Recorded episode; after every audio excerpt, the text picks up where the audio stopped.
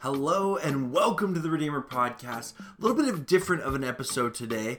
We've taken some clips from previous episodes and we've put them together, and this is just great Redeemer advice from Redeemer students. So we hope you enjoy this episode. If you're new here, feel free to like and subscribe. Check out some of our other episodes that explore various aspects of Redeemer, Christian education, and so much more.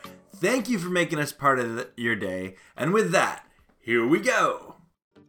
I would say, um, first of all, if you don't know a lot about it, um, definitely do some research into the program. That is how I figured out a lot of what it was. I talked to students, I talked to my admissions counselor, I looked on the website. Um, there's a lot of information out there where if you're wondering um, about how it's going to fit into your future plans, like totally, it's out there. Um, I would be happy, a lot of students would be happy to talk to you guys about this. Um, it's really wonderful. also, I would say, I mean, coming from how I heard about Redeemer visiting is an amazing opportunity to get to know the school. You get to talk to professors. Um, that's a great way as well to check out the program. Um, and then, as far as advice goes, like I've loved the program. I couldn't be happier with the way that I um, got to do my classes and I got to have my undergraduate experience. Um, the community is amazing. Um, if you're looking for something like that, where it's a smaller community, but everyone is so supportive, and you still get that amazing hands-on experience with some really dedicated professors. Like, go for it. It is an absolutely phenomenal program. Um, I have enjoyed it so much, um, and the community is just amazing. Um, but yeah, I would say like I know it's probably a difficult decision to decide on a school, um, and it didn't come easily to me either. I did some research again, like I visited, so do all the background info you need to, talk to students, come for a visit, um, and then yeah, I, I would pray for you, and I hope that you would pray about it too and see where God's leading you because, um, yeah, there's some really great opportunities here. Um, having Jesus informed practice um, is the way that a lot of us want to be as social workers.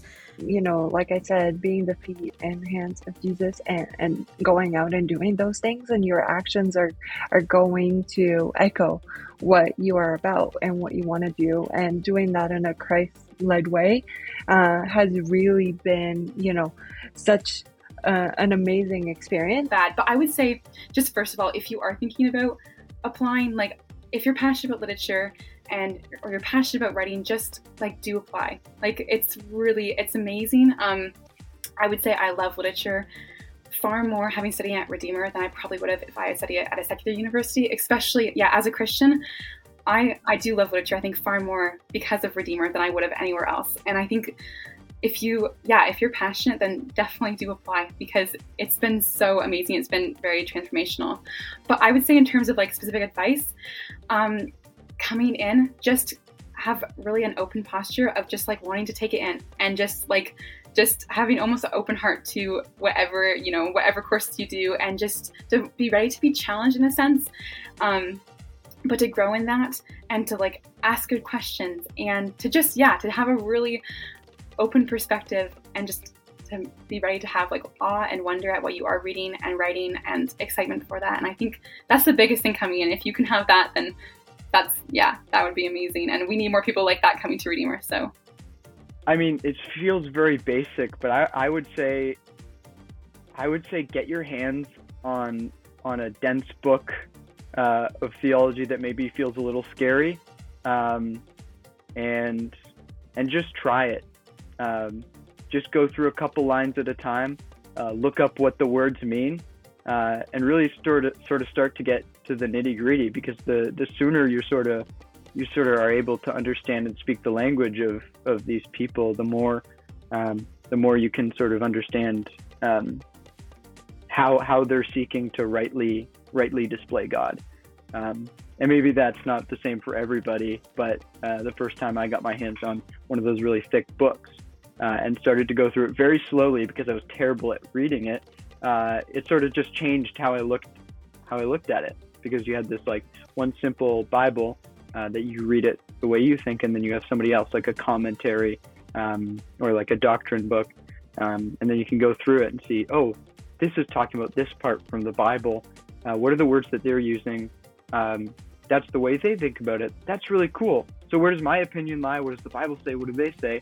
Um, and that's sort of the heart of what you're doing as a theologian is sort of trying to get that meaning there. Uh, what was the context? And if you if you just start with the Bible uh, and another big book and just by word by word, uh, maybe it can just be one line. You just want to try one line.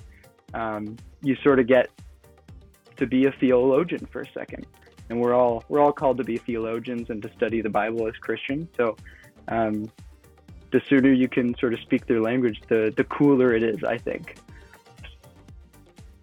No, everyone is super like that's the other part of even if it's not an event, honestly, there's like opportunity for everything. I know this probably sounds like weird, but one of my biggest things was this was like my challenge the first um, month of being at Redeemer um, this year was to like during like the walks that I go like, to and back from like my from classes or like back to my dorm. I told myself, I'm like, Katie, do not go on your phone and just like try and like interact with people.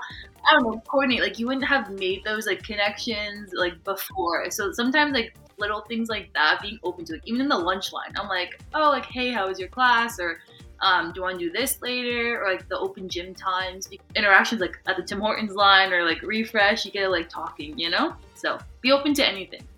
But then in terms of advice, is that you you don't need to know um, who you want to read or who you want to become or who you want to be shaped by as you're coming into Redeemer.